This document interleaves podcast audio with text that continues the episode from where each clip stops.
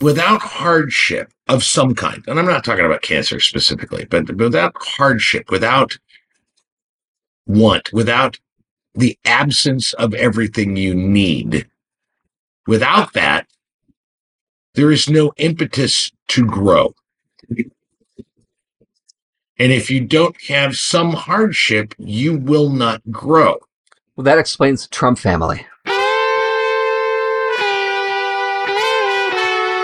I'm Don Hall, And I'm David Himmel. and this is the Literate Apecast.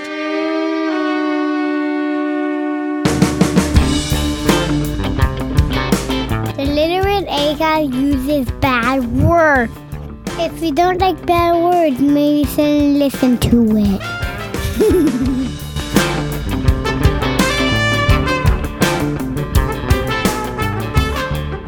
So I was reading an article, and this is actually from uh, June of 2023.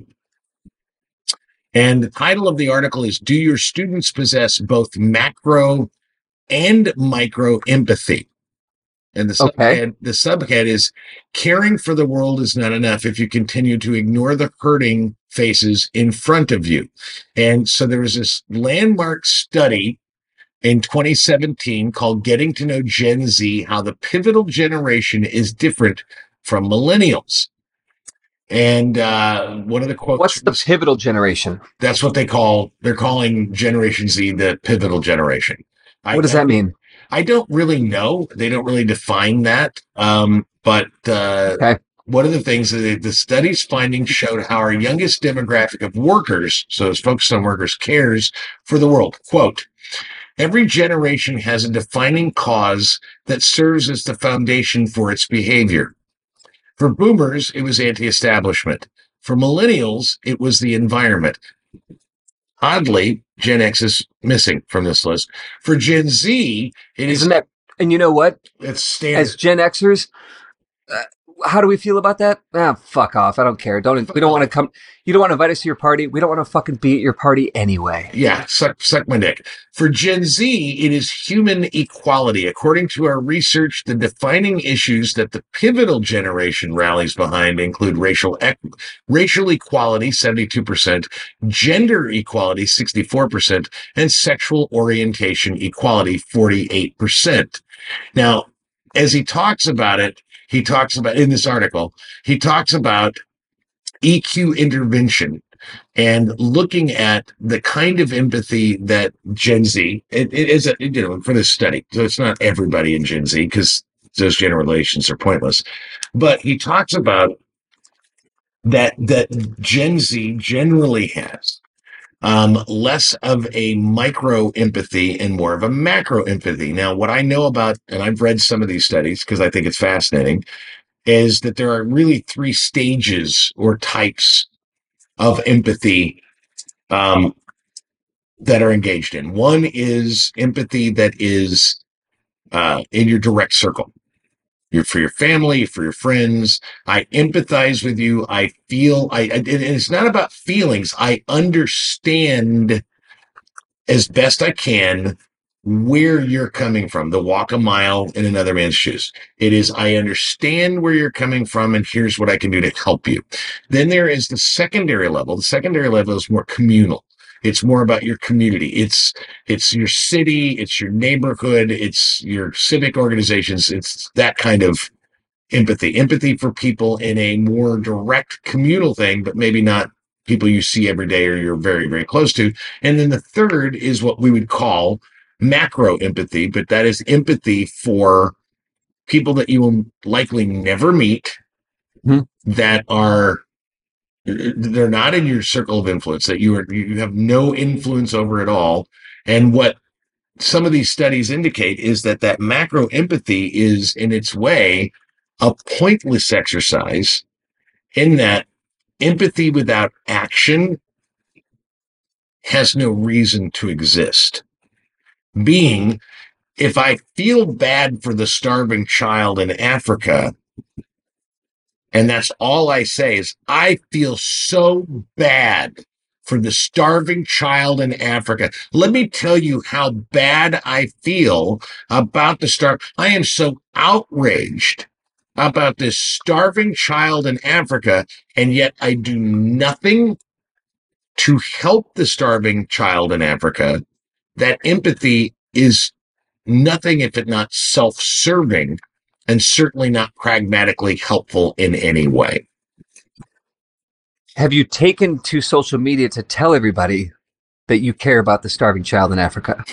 That's exactly. Have you put a black box in your profile photo on social media? Have you spoken up about Israel and Hamas? Have you talked about trans rights, even though you've never met a trans person? Yeah, there's, I, I can't remember the dead kid, but there was a dead kid a, a long time ago. I can't remember the dead kid, but there Some was a- kid, once there was a dead kid. there was, it was, it wasn't Casey Anthony because I was was, I remember, This is the newest Jarret Keene uh, YA novel that he's going to write. Once there was Yeah. a dead kid. So I was I, I was still working in radio because I remember being up at the top of the stratosphere with Mark Thomas when this happened, and Mark and I talking about it. There was some woman who lived in like Oregon, and the missing child was in Florida, which I thought it was Casey Anthony's kid or Caylee, whatever the daughter's name was. Sure. It wasn't them because that the timeline doesn't work. But anyway, this kid goes missing, and there was a news story about like looking for the kid, and they find the, you know, it's a terrible story. They find the kid's body in the woods. Kid's dead, of course. Heartbreaking. The kid was like, you know, three, four years old. It's you hear a story like that, you're like, fuck, that's fucked up. This woman from Oregon flew all the way down to Florida, across the fucking country, with a teddy bear and some other shit, and they she went and she put it at the site where they had found the kid. And I remember you know, they interviewed her and she was like, it just it just breaks my heart that someone could do this to a child. This poor child's life was snuffed out, blah blah blah. And it's like, yeah, it it's fucking it, it's terrible. It's a terrible news story. Horrible, horrible, horrible. But Jesus Christ. The fuck is going on in your life? But at least You're able to just pick up Well, and you know, like there's nothing else. What about well, what I would say, what I would say is, at least she did something. I mean, granted, Okay. it was pointless. It didn't change anything. It wasn't effective in any way. It did not pragmatically help any other child. But at least the activity, what I see, and I, I hear hear you with the story. What I see in the last, I think probably what is it? Probably the last nine years, probably since 2014 what I see is this macro empathy. And I don't think it's just Gen Z. I think uh, every generation has a certain percentage of people that it, that behave this way, but their activity. I feel empathy for these people, and their activity is to make sure that every first of all everybody knows they feel that way, and then second, and probably the more devastating and and completely unhelpful thing make sure anybody that does not completely align with how they feel about it make sure that they know that they are evil they are a part of the problem they are the bad people. They are the reason this bad thing keeps happening. And it's it's it's a it's a real strange mobius strip of bullshit in my opinion, which is, I, you know, I had a conversation uh, not too long ago um, with, like that a Mobius strip of bullshit? That's yeah, you know, yeah. you know, and and I just had a conversation not too long ago with someone who is, she's she's Lebanese, she's very very very engaged in the Israel Palestine thing. Um, and she's very angry about it. And she's very pro Palestine, very anti Israel. And she wanted to have a conversation with me. And so she held court for probably 10 straight minutes, which the idea that I would let someone talk for 10 straight minutes and not interrupt them is kind of a record, you know. But I let her just kind of go off. And finally she said, What do you think? I said, I don't know. I said, I'm not Jewish. I'm not Palestine. Um, I don't fucking live there. Um, I think it's horrible that anybody dies, but everybody dies. I think war is horrifying. I said, but I said, how do you, I, I said, you've used the word at least five times in the last 10 minutes. You've used the word genocide against the Yeah. Palestinians. And she said, yeah. And I said, well, I said, I'm just asking. First, does it matter matter to you that the the the council by the UN that that determines genocide has not called this a genocide?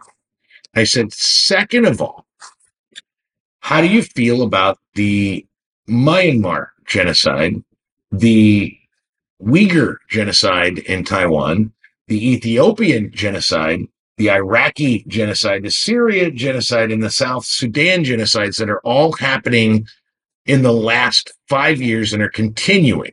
How do you feel about those genocides? Hmm. And she said, Well, I, I, I- don't know anything about those. I said, So your concern about genocide is is really very narrow and selective. And she was, Well, how do you feel about those genocides? I said, I don't care because I don't live there and I have no control. If I cared enough about the South Sudan genocide that it was so important to me and I wanted to do something, then I would do something other than tell people how upset it made me.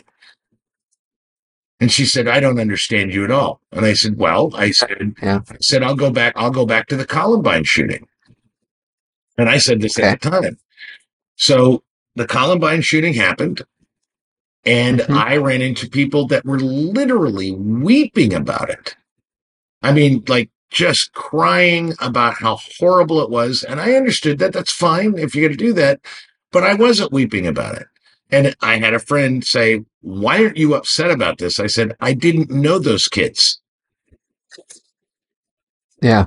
You know, and it's not that I don't think it was a horrifying thing. It's not that I don't think it's a bad thing, but it's no worse than the tsunami that hit the Philippines and killed 1,200 people, or the wildfires in California that destroyed homes and killed 15 people, or, I mean, or 9 11 that killed 3,000 people. Uh, the thing is, there's shit going on all the time. You cannot possibly You have to pick and choose. it.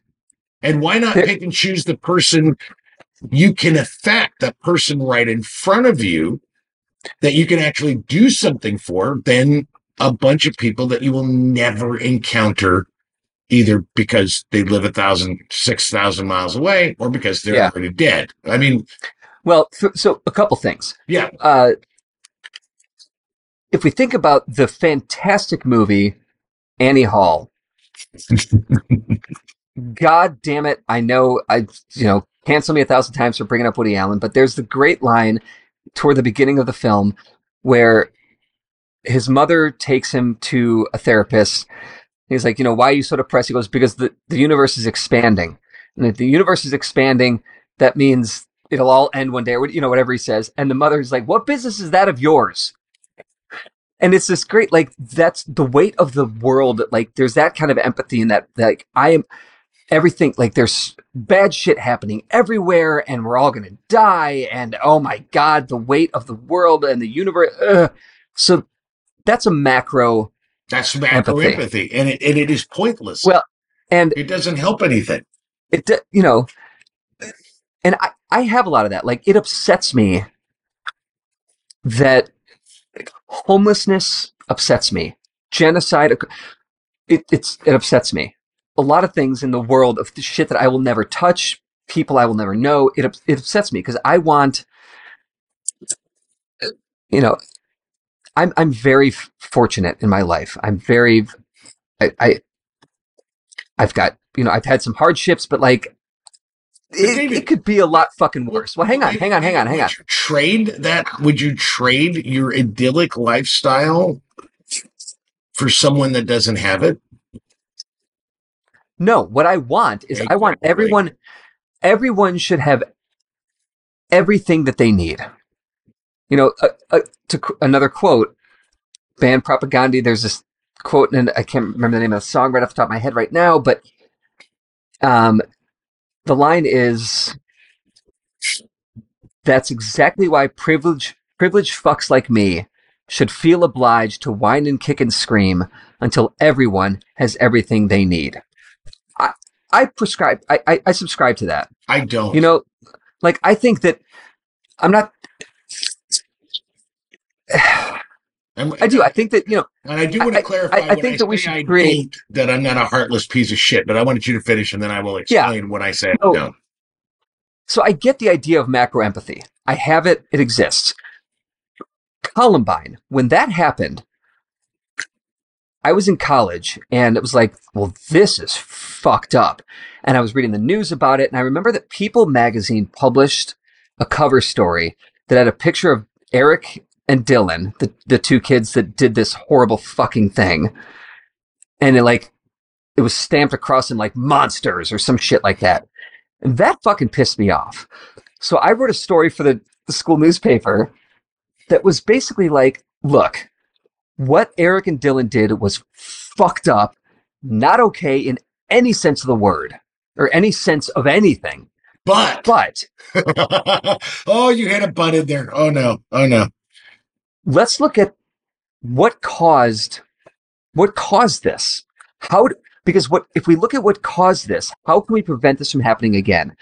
What was the reason these kids did it? Was it you know, the parenting, the schools, fucking bullying. Those kids got bullied real bad. There's a lot of things that, and oh, now we can talk about this a bit more. That bullying is bad. It leads to mass shootings, But whatever. But And I'm, I'm oversimplifying here. David, and I just want I just want to I just want to break in and I'll let you continue. But one of the things I read most recently, and I'll have to find it and I'll put it in the show notes, is that anti anti bullying uh, stuff in schools has resulted almost en masse in more bullying rather than less.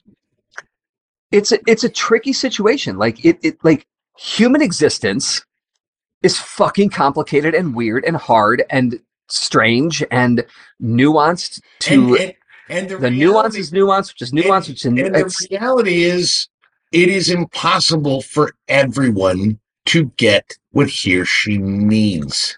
right. But I think we should be right. But I think we should be working toward, you know, and and we won't we won't be perfect at it, but working toward a world where we're trying to give everyone what they need on an equal playing field and Okay. and so, David, my question, and th- again, this goes back to the heart of the macro and why I can. But I also, I also want to, I also want to get into Right. the micro, the micro. Let, me get, Yeah. because I want to get to the micro. But let me tell you why when you say you want everybody to have one thing, you have the macro empathy, and I can say very definitively, I don't have that. It is not that I'm a heartless piece of shit. I mean, You're not, can- and I, I will be say argued. That can be I will say this, and this is not, this is not news to you. And if it's news to you, holy fuck! Like, how, how is this news to you? You have a certain reputation as being a, you know, big fucking loudmouth, you know, well, fucking asshole, who blah, I. And yeah, we know that about you. Mhm. But here's the thing like, you have a very good heart. You look out for your friends and your family. You, you are loyal. You are kind. You are thoughtful. You are empathetic to the people That is that micro, are in your life. That is micro empathy. And the reason I can say I do not, and thank you for saying that, but what I can say is why I don't have macro empathy is that at the heart of it, I am a pragmatist. And whenever I see a moral stance, you call it whatever you want to call it, a moral stance is the easiest way to put it, that indicates that my feelings or my outrage or my dis- you, you, you said you used the word upset these things upset me. It's fu- plenty of things upset me but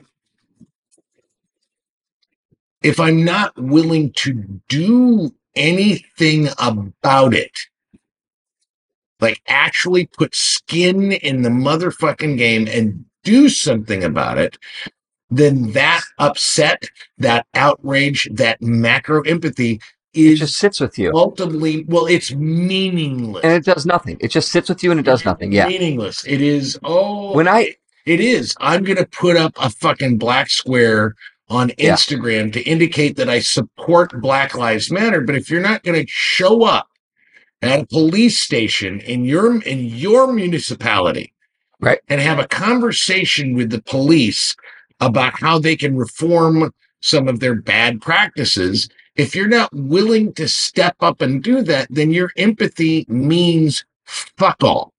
Yeah. And and and this is my issue with the concept of macro empathy is I do try to practice. I don't know if I'm always effective at it, but I do try to practice empathy for the people whom I know and I love. I want to I, I I want to be of service. It's uh, one of the you know I've, Yeah. I've probably told this story a thousand times, but I I, I remember a woman once. This is ten years ago, but she she made the comment that I was I looked so youthful, and what I thought she said was useful, uh-huh. And I liked useful a lot more than youthful. Yeah. You know, I, I I like to be of use. I want to help the people whom I love, whom I care for. I want to be of service, you know, and yeah, yeah, I, I Well- can't be of service for huge groups, thousands and thousands of miles away in genocidal wars. I can't be of service to them unless, like some of those fucking dudes, and, and that's things. I got nothing but respect for these motherfuckers that are like, hey, I believe that Ukraine is being fucked over, and so I'm gonna fucking, even though I'm just like such a like a weekend warrior, um, and I'm used to shooting Bud Light cans. I'm just going to throw on some flak jacket and I'm going to Ukraine to fight for Ukraine. yeah. I have, yes, is it misguided? Are they kind of stupid? Sure, but they're doing something, and I appreciate that. So this is I mean, this episode runs the risk of you and I just patting ourselves on the back at how empathetic and perfectly empathetic, what great examples of, of Yeah, empathy we are. I am not perfectly empathetic Well, at all. So, but here's an example of, and let me just before we I begin this part of the story, I just want to say, good for you, David. Good for you. When I was in, when I got involved with Gilda's Club Chicago, yeah, and cancer I- support. And dude, that is again, that is, I, and, and and I want you to get into the story, but what I appreciate about your work with Gilda's Club is you're not a warrior, you're not a philanthropist. What you are is a creative person, and you found a, a, an organization that does good things for people with cancer. And you said, "How can I help them do something that moves the needle. So I appreciate that because that again is in your community. It's micro empathy. You're doing something. And because you're doing something, it's not some fucking self serving bullshit. Well, and it, taps into the whole like everyone should have everything they need. So when I joined Gilda's Club, I was I was looking to get involved in an organization where I could help people and make a difference. Like I, I just I wanted to help. Um, my grandfather had just died of cancer, and you know when Pop was sick with cancer, like he had the money to pay for. I mean, he had insurance or Medicare, you know, whatever it was, but he had the money to pay for it. I remember a conversation where they they gave him pills. Um, basically, this is before weed was legal, but um, THC pills to help with his appetite because all the chemo and everything, and it was like a hundred dollars a pill. And I made a joke like, "Dude, why don't you just buy weed from your grandson?" For like 10 bucks. Yeah. Right. For a dime bag. Yeah. So, you know, Poppy had the money, he had the support of people, he had his friends and his family that were there to listen to him, take care of him. Um, I drove him to the hospital for treatments a couple times. I was editor of Chicago Health Magazine at the time, and there was a Christmas party, and the publisher is- was friends or is friends with the CEO of Gilda's Club. So there were a couple Gilda's Club people there, and we had this silent auction at this party that was benefiting Gilda's Club. And I met with some Gilda's, I was chatting with some Gilda's Club people, and I'm like, oh my God, this is the organization I want to be involved in. Like, I- Gilda Radner, fucking love her. Yeah. Um, you know, the Second City connection, whatever. Like, so that's cool. But Gilda's Club wasn't just like giving money to help cancer research and find a cure. And it was Helping people, helping people and not just people No, with like cancer, but helping their their family. and their The thing is- friends. the thing is, and and and again, I'm very, I am very uh, skeptical of a lot of nonprofits. Um, as you should be, because we know that like yeah, 90% goes to the overhead and and what I you know, know, what I know about Gilda's Club, and I did because you asked me to participate at one point, and I, and I helped. I did. But Yeah. before I did, I looked it up. I took the time because that's just kind of the dick I am. I was like, yeah, how full of shit are these people? I always Yeah. come from I always come from that perspective. Sorry. well, that's fine. And- but you do your research and I you find like they're not full of shit. I'm in it. not. They are full of shit. Gilda's out. Club, Yeah. Gilda's Club, from what I remember, and I don't know if it's the same now, but at the time when I did this, and this is probably what, 10 years ago, maybe something like that, five years ago, six, whatever it I was. think you were. I think you were still here. yeah, You so were still. like- you were still living here. So Yeah, four or five years ago. Yeah. Yeah, whatever. I- remember reading and I looked through, I went through the numbers because it's not nonprofit. You can find that shit out on the on the internet. And what it indicated to me that that what was it? It was like it was like 82% of every dollar donated did went to actual people that needed Yeah. it. Yeah. You know, like like 18 Gilda's Club has been ranked to- like highly ranked yeah, on. like, serious, uh, yeah, like, yeah. like, like they're a serious organization, and Yeah. and and the money that you give to that organization, actually, for the most part, I mean, you gotta you gotta pay administrative fees, you gotta pay for people to work. yeah, people thing. need to work. Sure. yeah, but like eighty two percent is a ridiculously high for a lot of nonprofits, a ridiculously high amount going to the actual cause, and I went, oh, I'm in. Whatever you want me to do, David, I'll do. Because Yeah, that's a, and I- and I- fucking quality organization. and I I appreciated it then and I appreciate it now. And so, you know, when I would ask be asked to tell my story, you know, why are you involved in Gilda's Club? Uh and I would say because, you know, my grandfather was sick with cancer. He had all this support. The idea that there are people out there who don't have the money to to help them, you know, to, to pay for things. They don't have anybody that can drive them to the their treatments. They don't have anybody that can talk to about it. Th- That's unacceptable to me. Oh, see, see, I, I, So I- I have a different perspective, but okay. I Yeah. there are people out there living with cancer, whether it's their own cancer or their family members' cancer, whatever, that are dealing with cancer that's impacted their life. How can I help make that better and easier for them? Because I think that's good. I think that's a good. Like, I don't think that's a bad impulse at all. I think it is the second level of empathy. It's your community. It's not your friends and family. It is your community, and you are doing something. And in doing something, it's a good thing. Here's my issue. Here's my issue.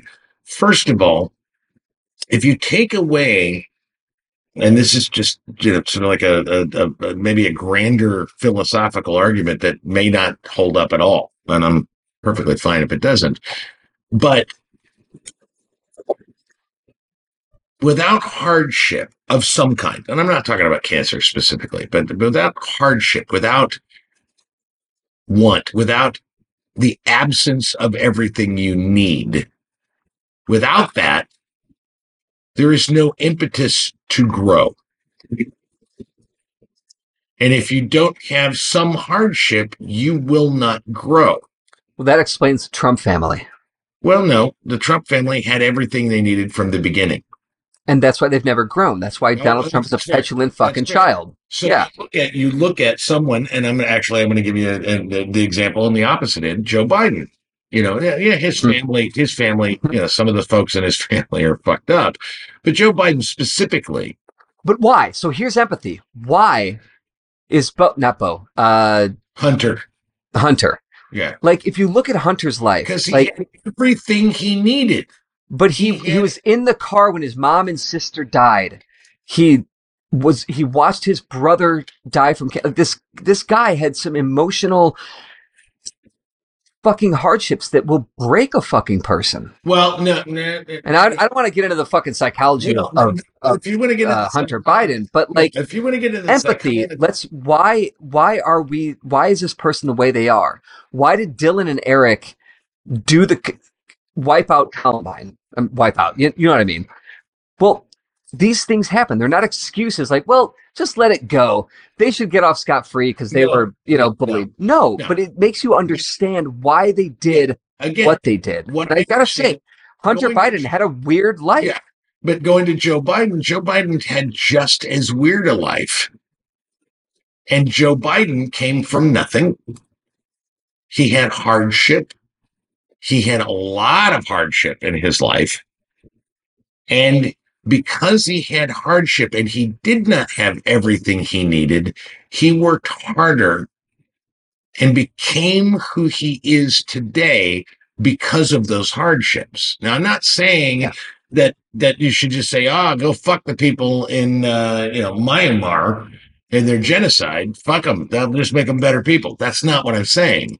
But what I'm saying is the idea of sort of this utopian everybody should have what they need. If everybody had what they needed, nobody would have to strive. No one would have to work harder. No one would have to gr- try to grow. If everybody, it, it- it's my problem with Ozempic as a perfect example, Huh. actually, is if, if, if, if being thin is as simple as taking a drug, then nobody will be healthy. No one will have to learn how to be fit. No one will have to work out or run. No one will have to regulate what they eat.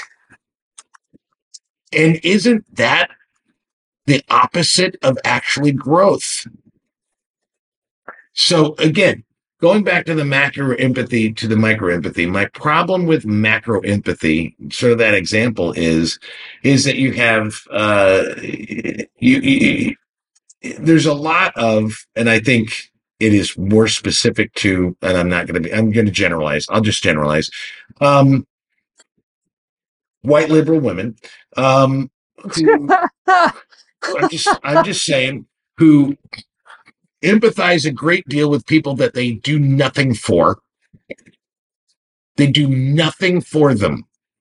They scream and they yell and they make a lot of noise, but they don't actually do anything for these people that they say they empathize with, as opposed to someone who says, This person in my neighborhood is having a hard time. I want to help that person. I feel their pain. I empathize with how they're with the, the, the struggles they're having. Here's something I can do beyond simply saying, Oh my God, homelessness is so horrifying. No, here's a homeless person right in front of you. You can say Yeah. in a generalized, I I disagree with homelessness, but until you're there to fucking talk to this crazy ass motherfucker who's on meth and you like have a conversation and actually do something, then your care, your empathy for homelessness is fuck all. It doesn't mean anything. Unless Yeah. you can look at the person you love or the person near you or the person you see on the street across from you and actually do something, your empathy is empty.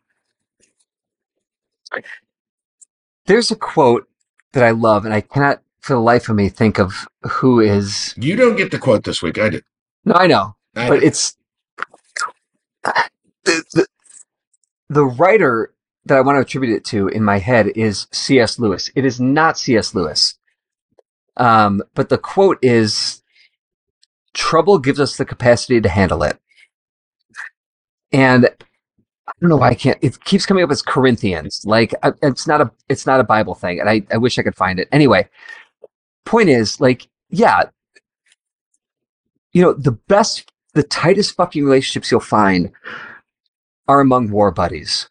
When you go through the shit together, like what makes a marriage stronger, what makes a friendship stronger is the fucking shit. And when you come out of it, you're like, If we've gone through this, we can get through anything. You know, it's, I, I, I got to interrupt you real quick. I saw this crazy. It was a, a, a I don't know what it was. It was Adam Driver. I did not know Adam Driver was a Marine. Oh yeah. mm-hmm.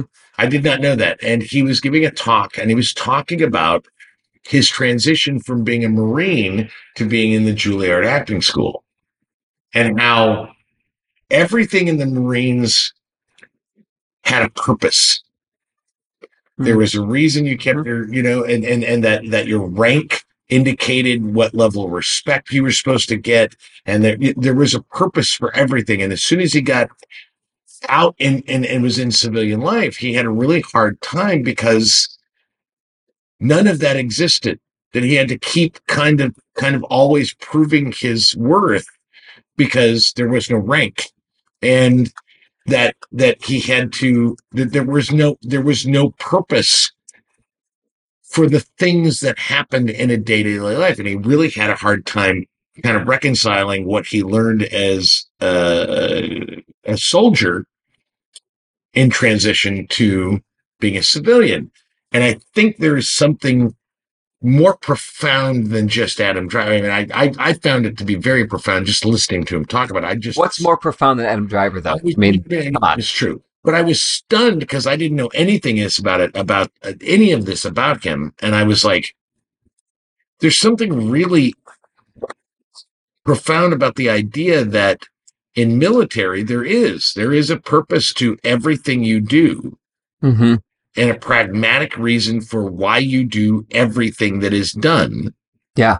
And in civilian life, we're kind of making shit up as we go. There's no real, there's no real purpose for a lot of what we do. And it's like, I think that is that, you know, it's like, I, I, I, the thing is, I don't want to be hard on Gen Z. I know this has started off as like, hey, let's bash on Gen Z. It's, I don't No, but it's it's not just Gen Z. It's because Gen Z are kids, and every person in the entire history of the world that was 16 to 21 years old were fucking stupid as a fucking bucket of hair and really wanted a goddamn cause. Everybody in those time periods really wanted a cause.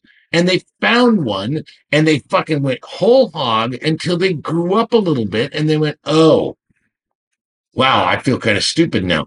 But that's that is that is well, everybody. that's that's like the the the saying that you know when you're young you're liberal, when you're old you're conservative. I disagree. You know, I, I disagree with that too. But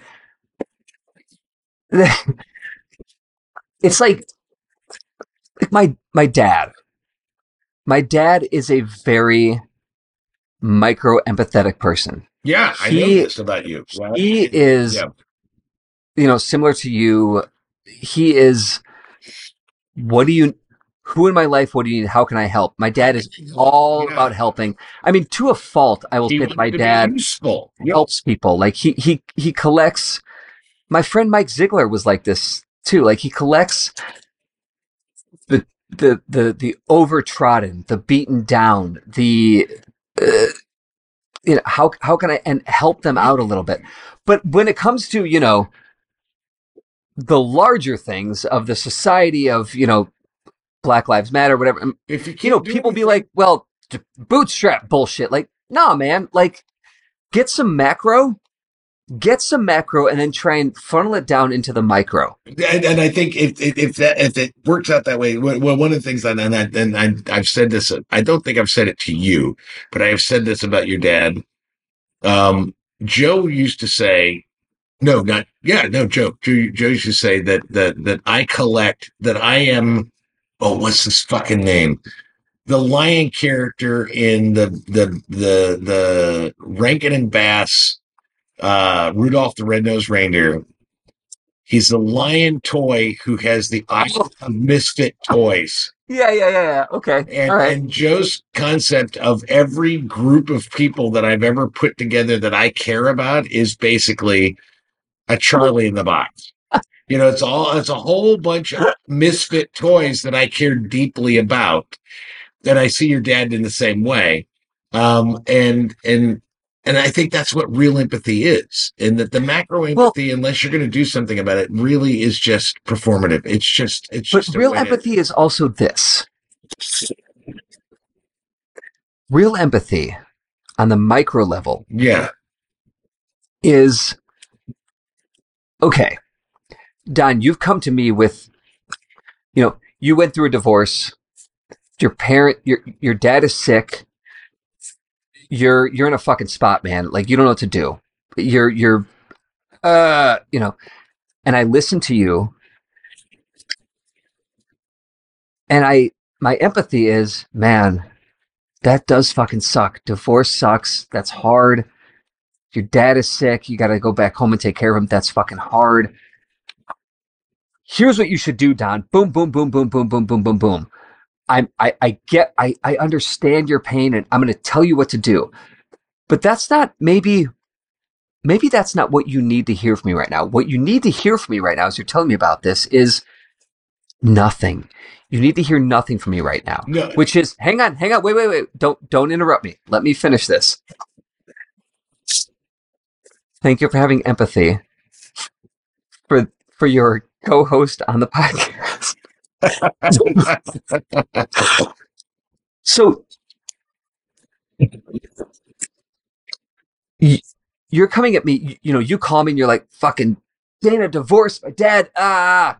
And I could say, do this, do that, and the other thing. But what empathy is, is, hey man, I feel you and I hear you and I get it. That fucking sucks. Man, my heart is hurting because your heart is hurting and that's a shitty situation and holy fuck. Ugh. Okay, man. What do you need from me? Do you want me? I, I will listen. I will just listen to you fucking vent and vent and vent. Okay, cool. Do you want some advice? Do you want me to help you? Because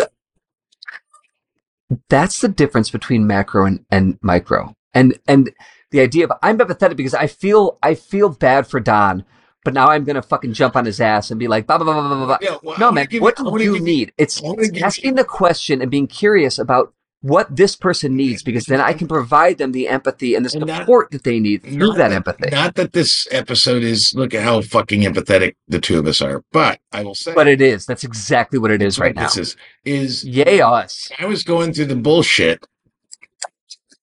Um, I want to say you gave me about a week and a half where you didn't give me any advice. Hmm. You just listened to me and you were angry. I was. I was angry. And then after about two, a week and a half, two weeks, then you started giving me what I will say is really bad advice. But it gave me that perspective and I needed that too. I needed that exactly what you gave me, which was I'm just going to listen to you vent and I'm going to be angry for you because I had a hard time figuring out how to be angry and not like Well, but to be up, fair, kill myself, you know.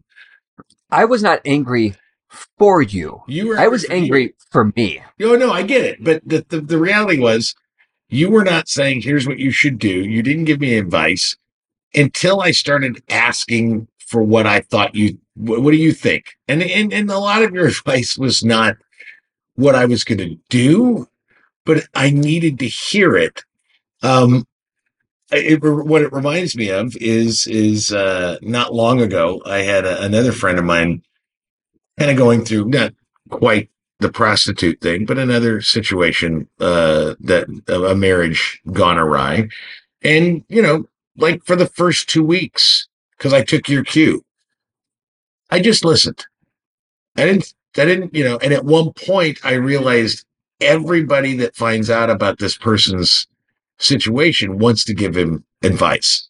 Hmm. And I and I said, I said, everybody's giving you advice. Do you need this advice from me or not? Yeah. And that guy was like, "No, yeah, I want to hear what I want to hear what you have to say." So I'm asking, I I want to know what you think.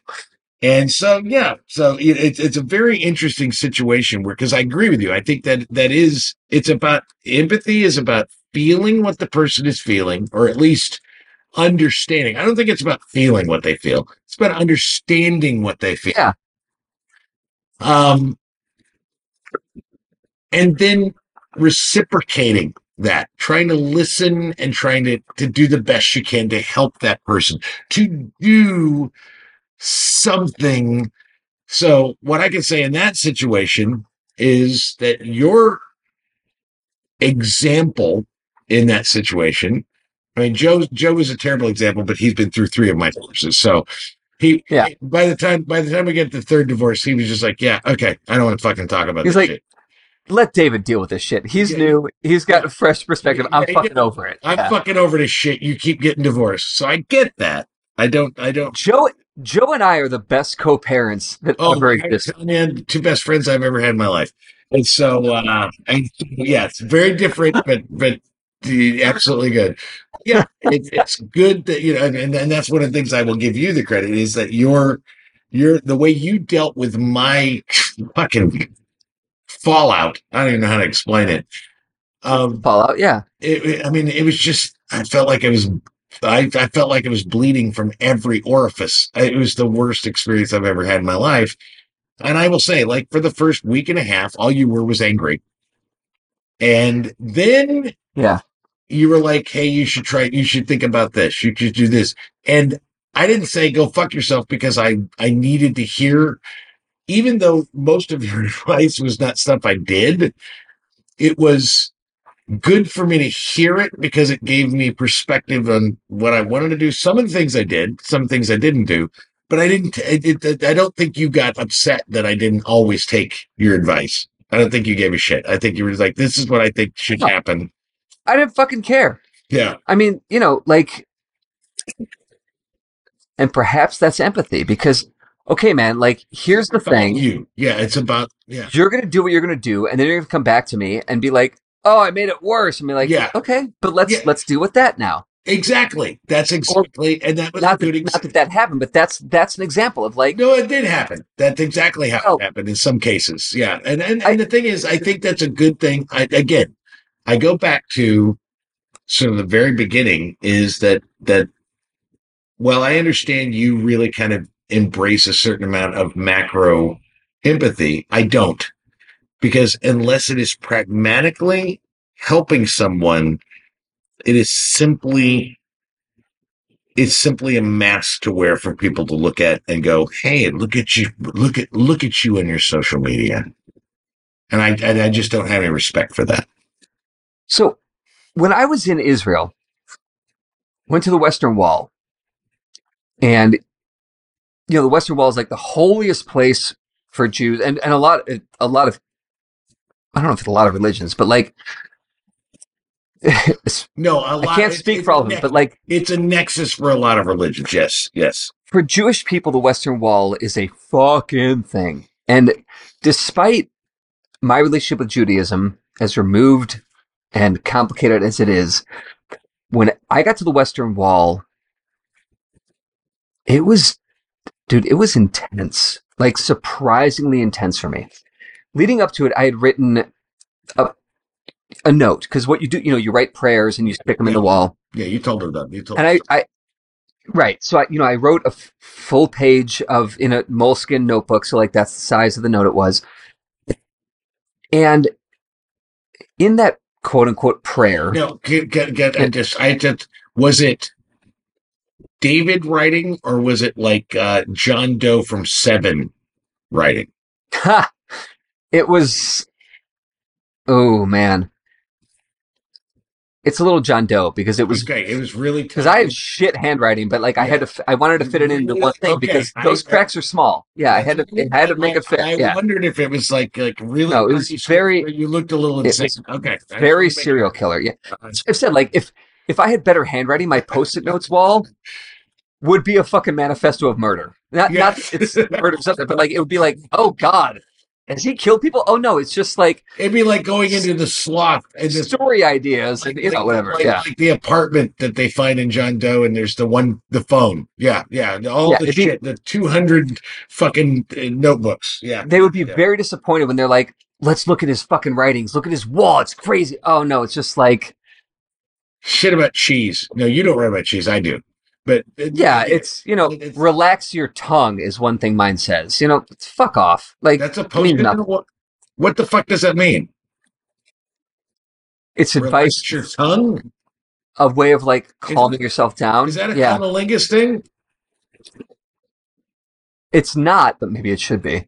It's um, you know, as you, as you're relaxing, if you were because if you think about it, when we lay down and we're like going to bed, like our tongue is often at the roof of our mouth. If you just relax your tongue, it relaxes your whole body. That's it's See, actually, whatever. Just like relax your tongue. But it's also it's it's dual because I've got a big fucking mouth. My my mouth gets me in trouble. Relax Okay. your tongue. Like don't. see for So, the whatever. sleeping for the sleeping thing, it's clench your feet. You know that, right? No.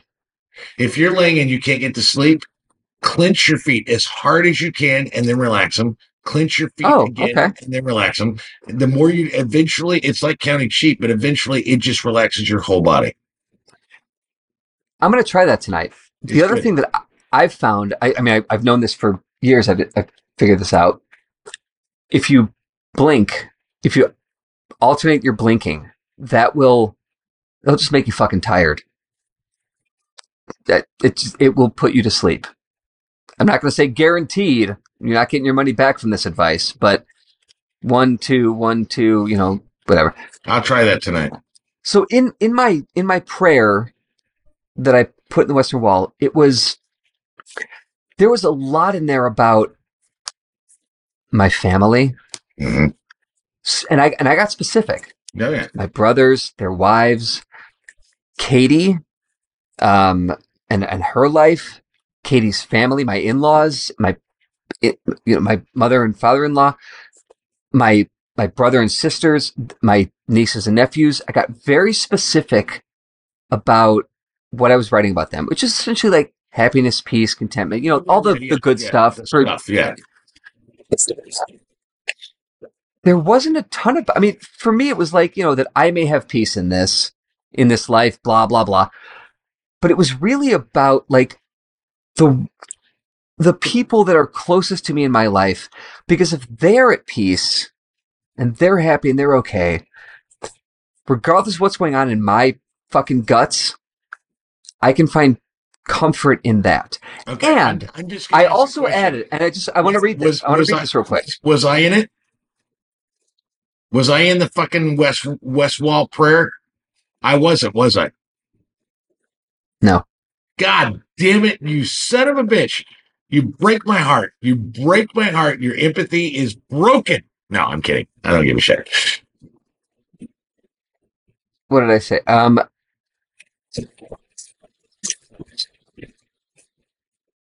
where is it? You go to Israel and you don't, and you put a I know. post-it note in the fucking wall, and you don't even mention me. You don't think the Jews need to know about me? Oh, here it is. Okay, and I pray for peace, and I pay for, and I pray for peace in Jerusalem. Macro, macro is fuck. It's bullshit. What does that mean? Peace in Jerusalem, but like nothing. it means nothing, but it means something because we know, and we're living it now. Like there is no peace in Jerusalem because Israel and Hamas There hasn't been peace in Jerusalem for three thousand fucking years. but I knew and I feel and I felt that peace in Jerusalem would mean a larger peace for the world. And I knew that. And I also ended it with um You're gonna love me. so and I and I pray for peace in Jerusalem, peace in the hearts and minds of of humanity of humans, and finally I pray for longevity in peace of mind and body of mind, mostly for our dog Molly. See, the thing is, that's the most. If, if I were at the Western Wall, my my thing would have it would be it would be. I hope my mom wins the lottery. Um, I hope that uh, I have a limitless supply of cheese that doesn't allow me to gain weight. You know, come on, be real. What do you really Well, want? Peace, but that's what- peace in Jerusalem. Nobody really cares. Oh, but Don, many people care. You know, they Whether care, it's gonna- they care, but they're not going to do anything about it. No, you know who doesn't care? God.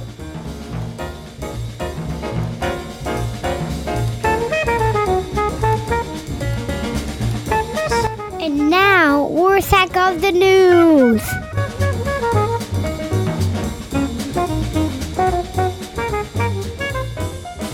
in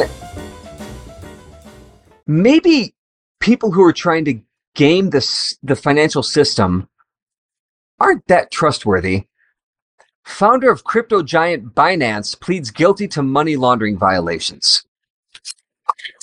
You know, I, I I have to say my reaction to that is none of this surprises me because I thought from the very get go that cryptocurrency was a bunch of bullshit. 110,000%. I've, Yeah. thought, I've thought it was a Ponzi scheme from the fucking get go. Um, the only reason I even did cryptocurrency was because my sister was so into it.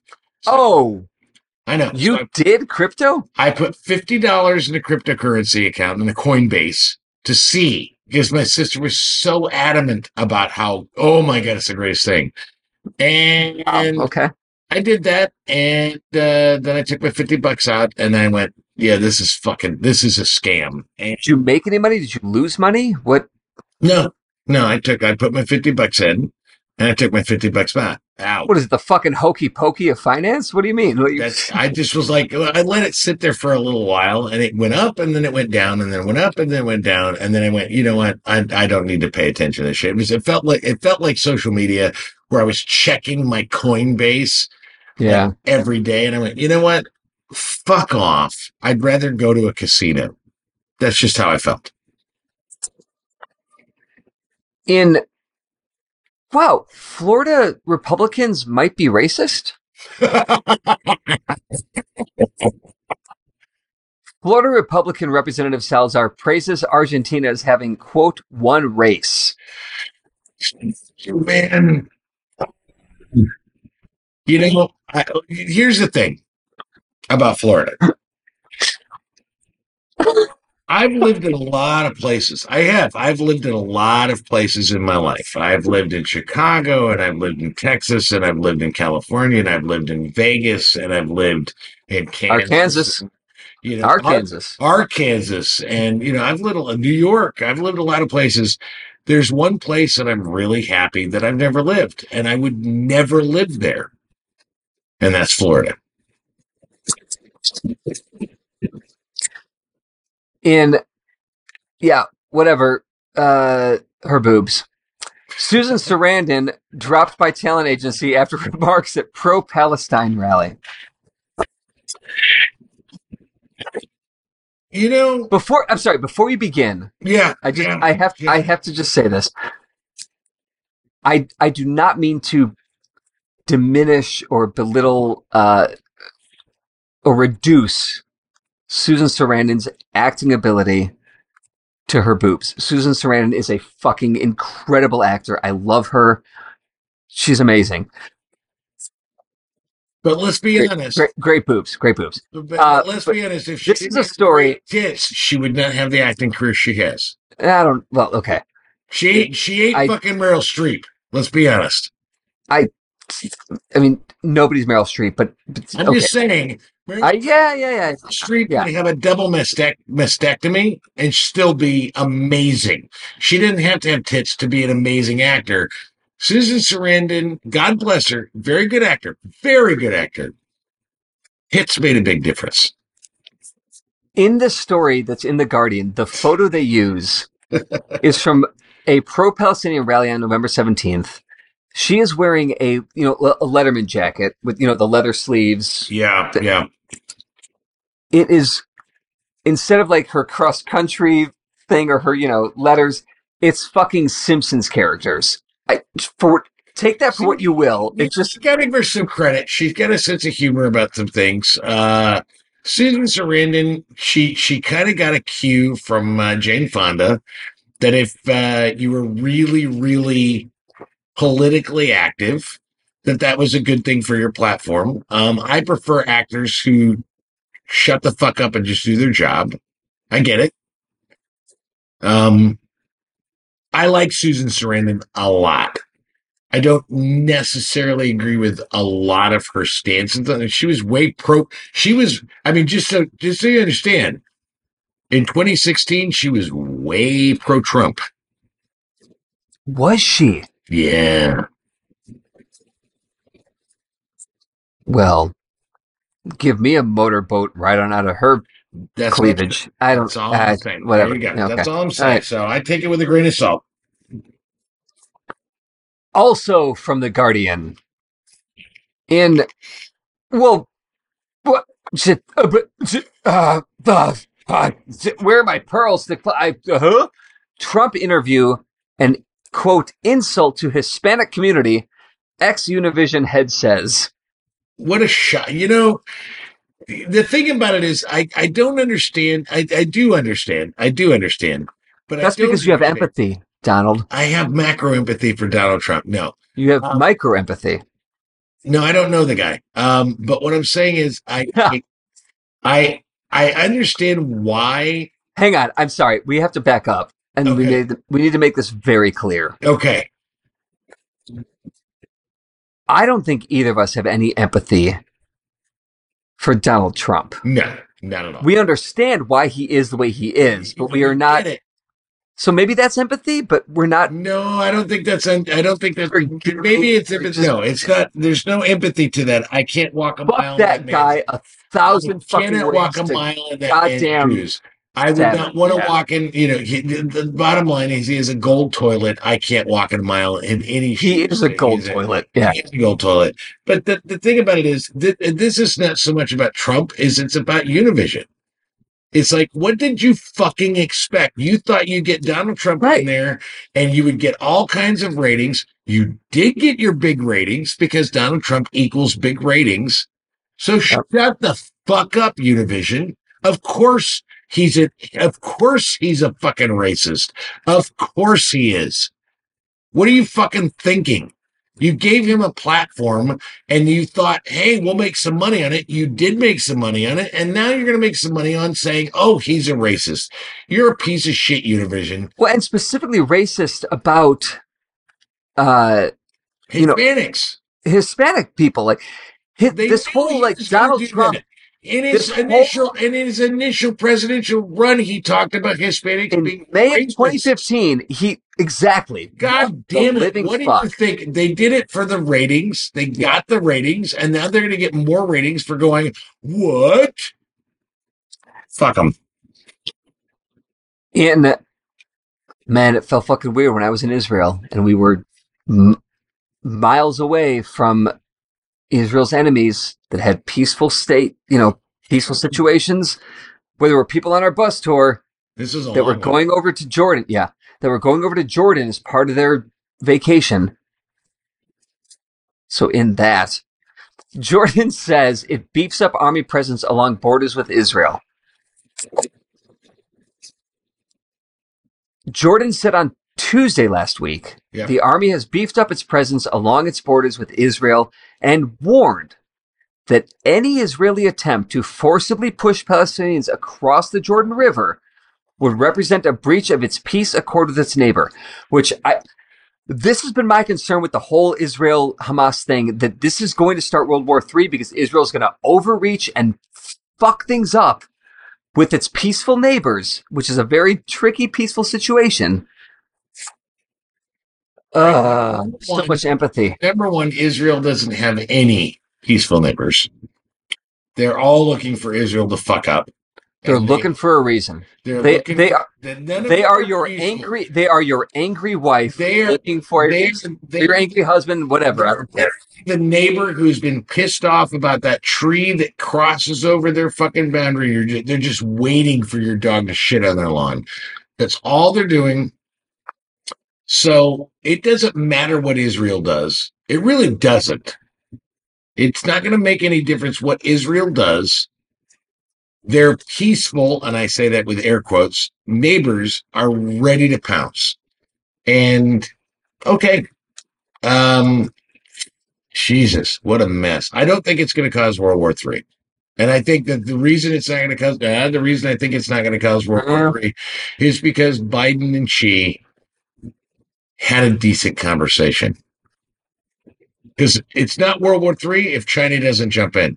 You know, man, when, when shit gets tricky though, you can have good conversations and it's great for like a week or two. And then That's fair. like, that's fair. Uh, if- okay, if- but I don't think China is looking to have a war of I don't think they're looking to have an aggressive war. I think China is looking to have a propaganda war, and they're winning that one. So they Yeah. don't need to go to war with us because they're winning on the propaganda war. So I don't think we're. I think World War III is going to be a digital war, and we're going to lose. In colleges are not worth the money or the headache. no. More schools face education department probes over alleged discrimination.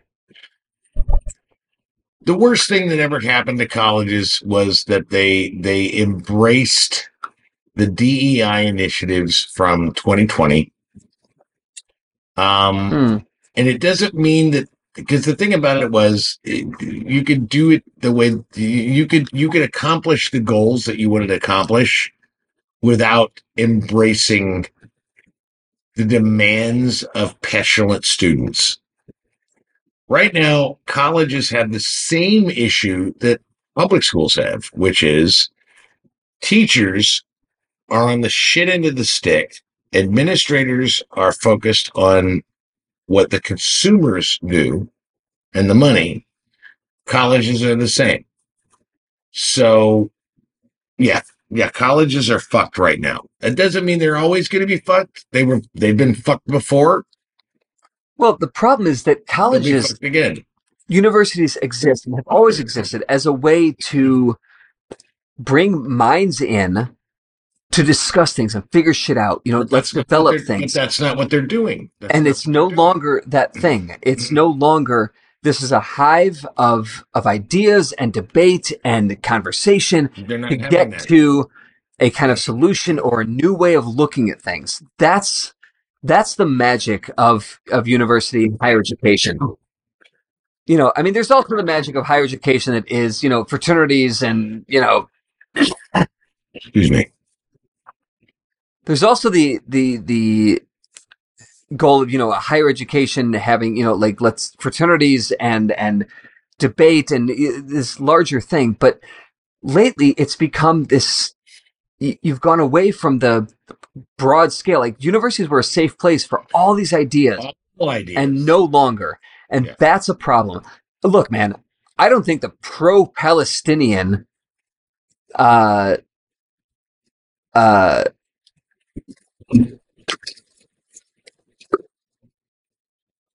stroke cohort. pro-palestinian Cohort. fine oh my god david your fucking brain edit this No, I'm not going to edit this. Let's stay in it. pro-Palestinian uh, opinions and, and and and marches and all that that that's that's not wrong but pro pro-Israel you know marches and and protests and everything. That's not wrong either. You have to have both. Yep. one and the other is not wrong. Anti-semitism anti-palestinian that's wrong. Should that be taken off campus? Yeah but No, I also I, I, I went to school. Well, hang on, hang on, hang on, hang on, hang on, hang on, hang on. college. I went to school. Absolute laboratory for free speech. That's it. That's just the thing. When I was at school, we had we had all these, you know, and again, like I went to school like a, a Gen X kid where there was not a lot of shit going on that really mattered, but we found things. And There I mean, was it- of course, of things it going did on matter. Like, we had yes, there was plenty. Of there was gay marriage, there was trans rights, there was all sorts of shit, and there were protests on the campus of UNLV against trans rights, against gay marriage, dude. and we heard them out, and we went fuck you, and Ronald we had those conversations. We had eight. We had Ronald Reagan. We had AIDS. We had just say no. We had the air traffic controller strike that gave the president the power to destroy unions. The Challenger exploding in midair. Chernobyl. MTV. Thriller. The McMartin satanic music. Preschool panic. Not music. Um, the explosion of fake anorexic and nervosa among teenage girls. The 80s was filled with shit. We just didn't go fucking nuts about people not saying it. Yeah, there's it's got to be a there's got to be a place where we can have these discussions and these College- debates, College is supposed and to the be universities should be that. That's what that's what they should be the laboratory of free speech. Everybody should have an opinion, and everybody should be able to say what they want to say, and should be able to have an argument about it. It, it, uh, I, I go back to Bughouse, our literate ape show. The art of the dialectic. If you cannot argue, if you cannot argue in favor of the thing you oppose, you don't understand your own argument. I believe. No, I think there's a degree. As anything else. I think that colleges, you know, do you invite uh, Alex Jones to come and speak. I want no, that guy- He's a fucking Well, because loon. That guy's a rightful, hateful fucking No, asshole. But he's a loon. But if if if he speaks and you recognize that he's a loon, that's okay. That's a good thing. That's But- a good thing to have a but loon. student dollars are going to, and this is, you know, this, fuck, man. On the, in, even in the minutia of when I was in school, like we had, you know, student dollars go to, we put on this, this, uh, big If music event If you can't, and like you pay for the black eyed peas to come. If you can't, Well, I don't like that against- kind of music. Why are my student dollars going to pay for that? Argue against Alex Jones, you have no argument. And I think You that like, need that. You need to hear that argument in order to form your own opinion. If you do not hear that argument, then your opinion is facetious. but do you invite somebody like, um, who's like the leading Nazi of the day? I guess like, let's just go with Alex Jones. Okay. Yeah. So you invite Alex Jones to speak to the, you know, to speak the, at the university Yes. in October. Yeah. And then, you know, in November, you invite AOC to speak. Like you keep it balanced. Yeah, I think that's a great idea. The thing about it is, college, and we said this earlier in the podcast, anybody 16 to 21 years old are stupid.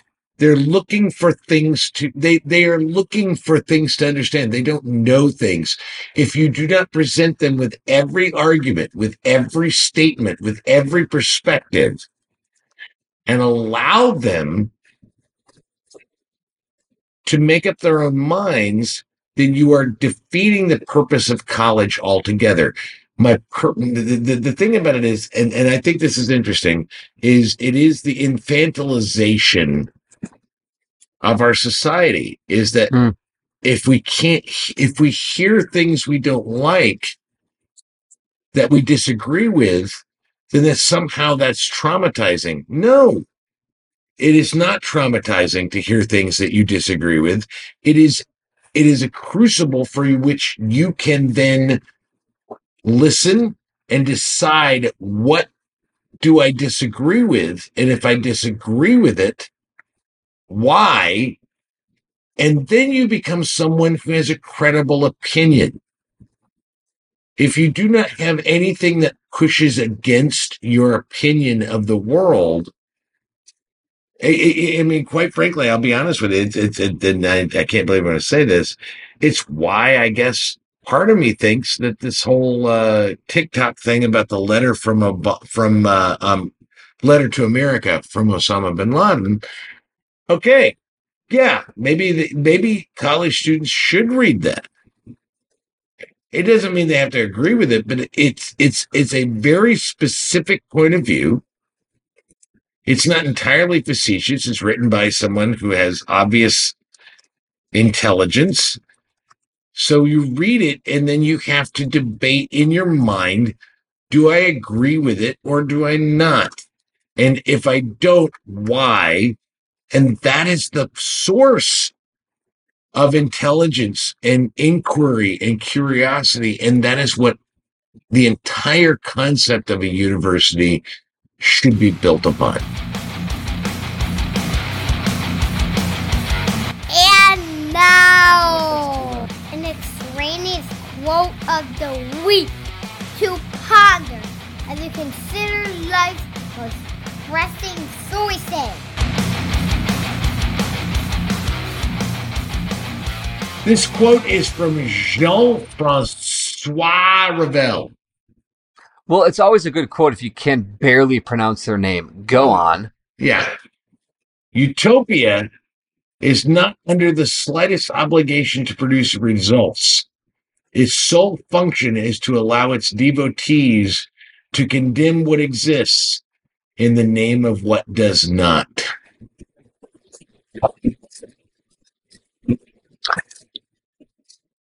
Again. Utopia is not under the slightest obligation to produce results. Its sole function is to allow its devotees to condemn what exists in the name of what does not. All right. What is devotees? What is that? What does that mean? Devotees are the people that that, that ascribe to the concept of utopia. Everybody gets what they need. Ah. One more time. Utopia is not under the slightest obligation to produce results. Its sole function is to allow its devotees to condemn what exists in the name of what does not. Yeah, that's fucking stupid. Okay, tell me why. I've always felt that utopia is the goal. It's the perfect way of looking at things. It is everyone has everything they need. That's why privileged fucks like me should feel obliged to want to kick and scream. Right? Like that's that's it. So if you can't deny what exists, you have to keep moving forward to get like you see you see the utopia and I let me just say this: I don't think a utopia exists. Like, what is utopia? Like, it's it it's muddled.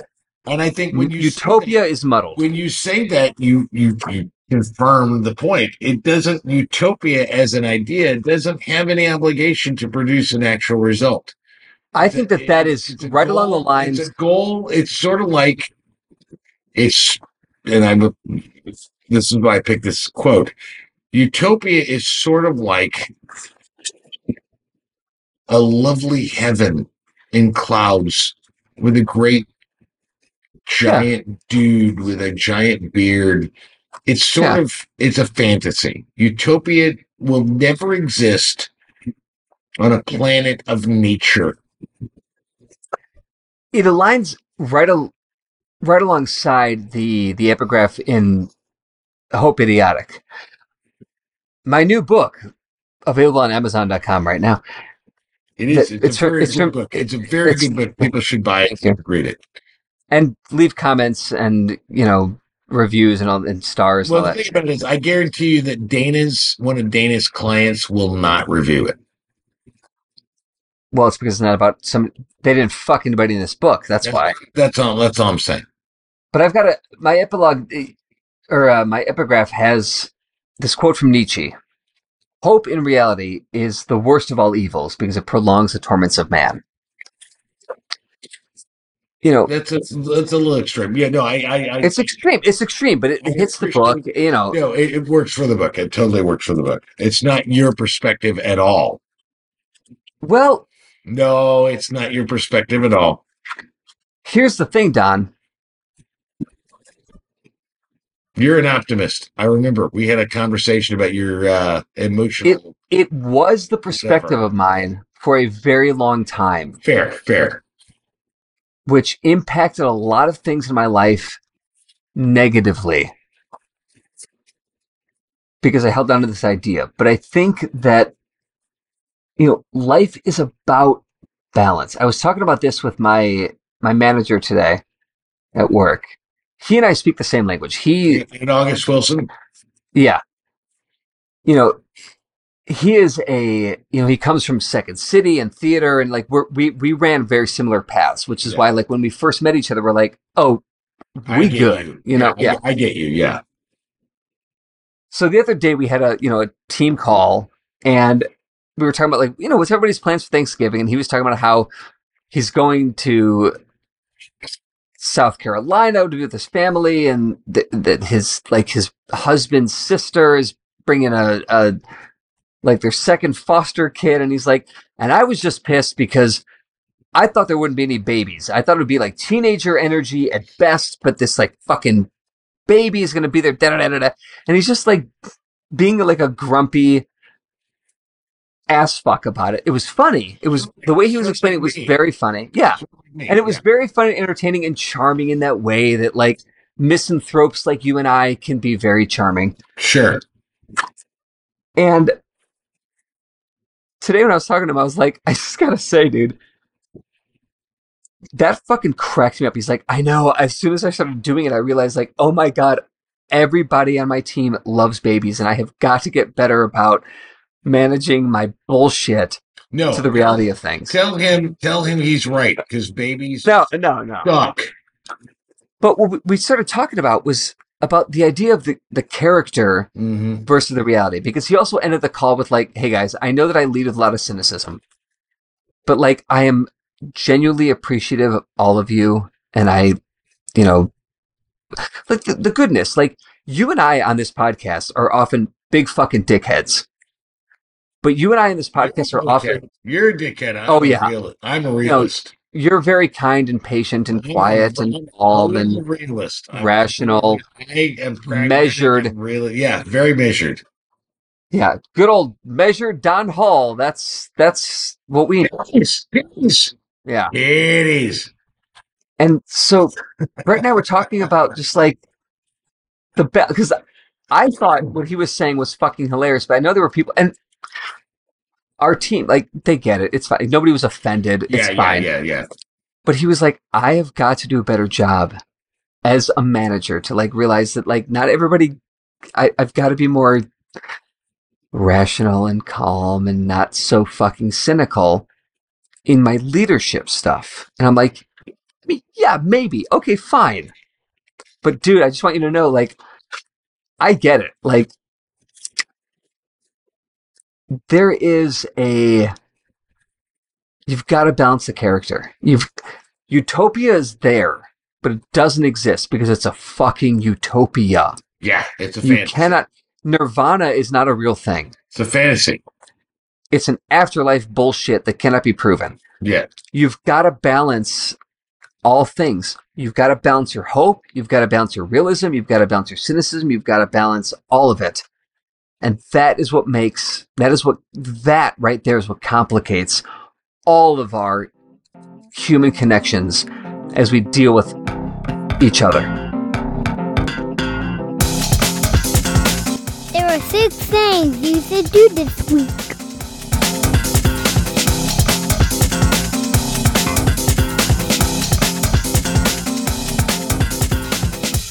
My first thing, it's a watch.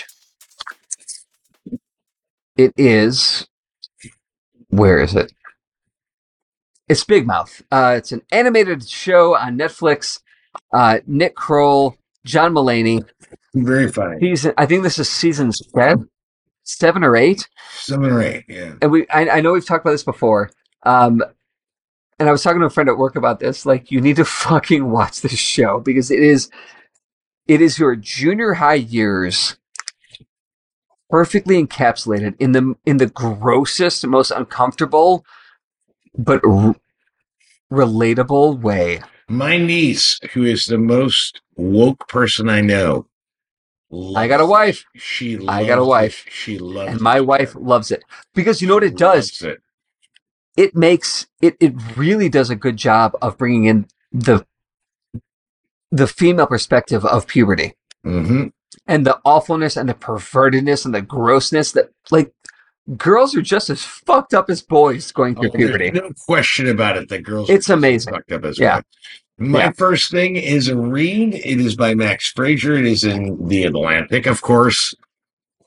How the Hillbillies remade God America. damn it. It's a really good article. It's it's a great read that kind of ba- breaks down why the Democrats have uh, kind of fucked over the working class. Yeah. In in its own way, it's a really good read. I highly recommend it. How the Hillbillies remade America. I think it will. Uh, it's one of the things as I read it, I'm like, yeah, I can see, I can see a conservative revolution happening in 2024, and I don't like it. Um, but I, I can empathize with it. Look at you. Look at you. Look at, see, see, there you go. My next thing this week is also how the hillbillies remade America. I mean, why mix it up? Like this, we're recommending like two thumbs up. yeah, I mean, yeah, this two is thumbs up. Read this is a really interesting thing. story, and well, well, and not only it's well written, it's very interesting, and it has a lot of insight. And it, I feel like it's it's it's gobsmacking as much as it is forehead smacking. It Like, really- no shit, you know. shit, yeah. yeah. yeah, I agree with that. I agree with that. My second thing is a a read. It is by J. I can't say this last name. I hate it when this happens. J. Stopaklian, whatever. It is in Quillette.com. It is Oh. called God, I know. I like Quillette. Uh, not always, but sometimes they come in. It is called The Deadly Logic of Decolonization. Hmm.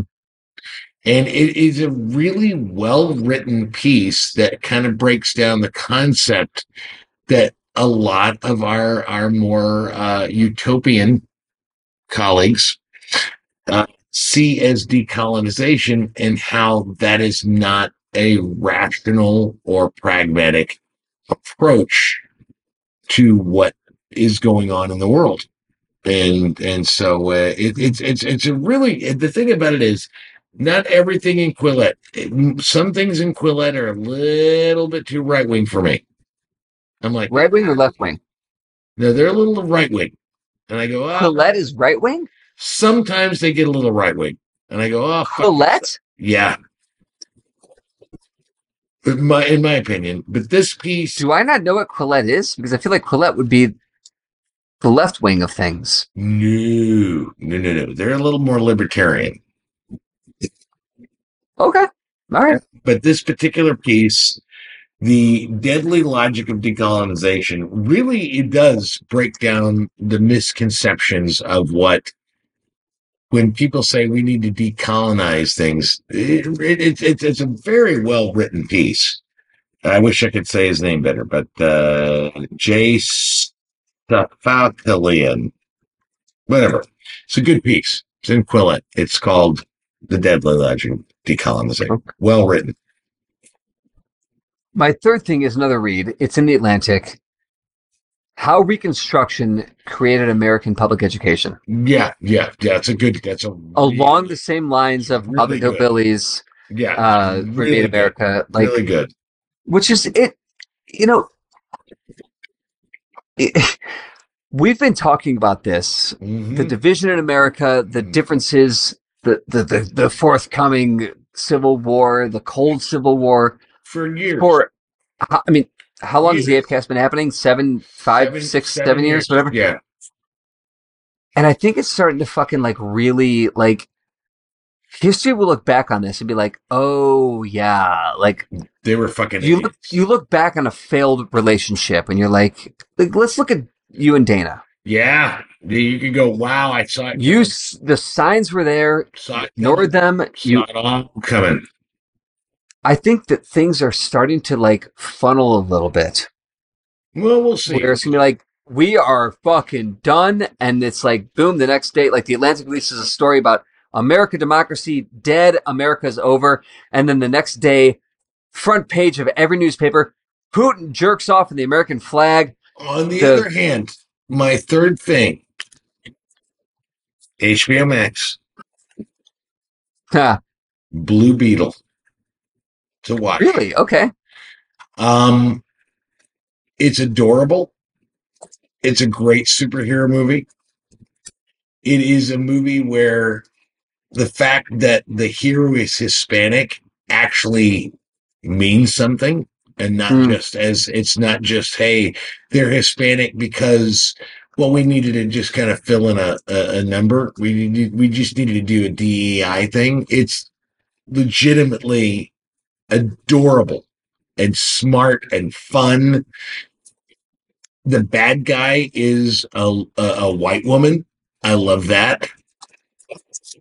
In fact, it's Susan Sarandon. Okay. Um, and it stars the, uh, the, the, the, the Blue Beetle is the kid from, uh, one of the main kids from, uh, Cobra Kai. I Okay. loved the thing is I watched this movie because I'm so disappointed with Marvel that I was like, okay, I'll watch a DC movie. And I I loved it. I cried. It, it was very moving. It's very family oriented. The thing I loved about this movie, and it surprised me, was most superhero movies now start and they just go action, action, action, action, action. The first third of this movie is about the kid and his family. And some of them are undocumented, uh, undocumented Mexican immigrants. And it is part of the story. It's not like, hey, we're just throwing this in to be DEI. It, it, it it's a, I I found it to be quite charming. I love this movie.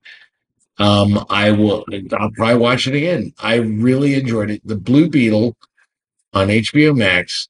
It's silly. It's not serious. Um, but it is very moving. It's very family oriented and it's funny as shit. It's funny as shit. Nothing is funnier and it and, and it's a trope so it should be obvious but it is so well done is that you know he's got his family and part of his family is his grandma and when things get really really crazy turns out that grandma was a revolutionary in cuba. And god damn it is she badass. Nothing makes me happier than watching an old lady with a giant laser cannon fucking Yeah. take people out and go and, and everybody's going all of them all the characters like grandma wh- where did that come from i'll tell you later it's the greatest Jesus. it's so much fun. It's a really fun movie.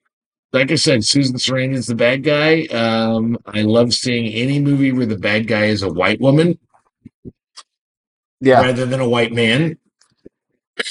And I enjoyed it very much. So, uh, all of that said, I really enjoyed the Blue Beetle. I highly recommend it for anybody that wants to just have a good time, watch a good superhero movie. Simple, it's not complicated. It's great. The there's it, you know, I just loved it. It's very family oriented and it's a very fun movie. I really, really liked it. And that's the show. That is the So show. read the things, watch the things, be more goddamn empathetic, you fucking cunts. You can listen to the Literate Apecast on literateape.com, Apple Podcasts, Spotify, or anywhere you go to get that delicious podcast experience. If you enjoy the dulcet sounds of two white guys babbling about whatever comes into their stunted brains, leave us a review anywhere that, you know, re- reviews are left. And share it with someone whom which you have a dubious relationship. For information about Literate Ape, go to literateape.com, of course, and check out the rest of our podcasts and our years of scribbling. Music on the Apecast is courtesy of Mike Vinopal and Locomotive. You can find them all over Chicago and online at locomotiveband.com.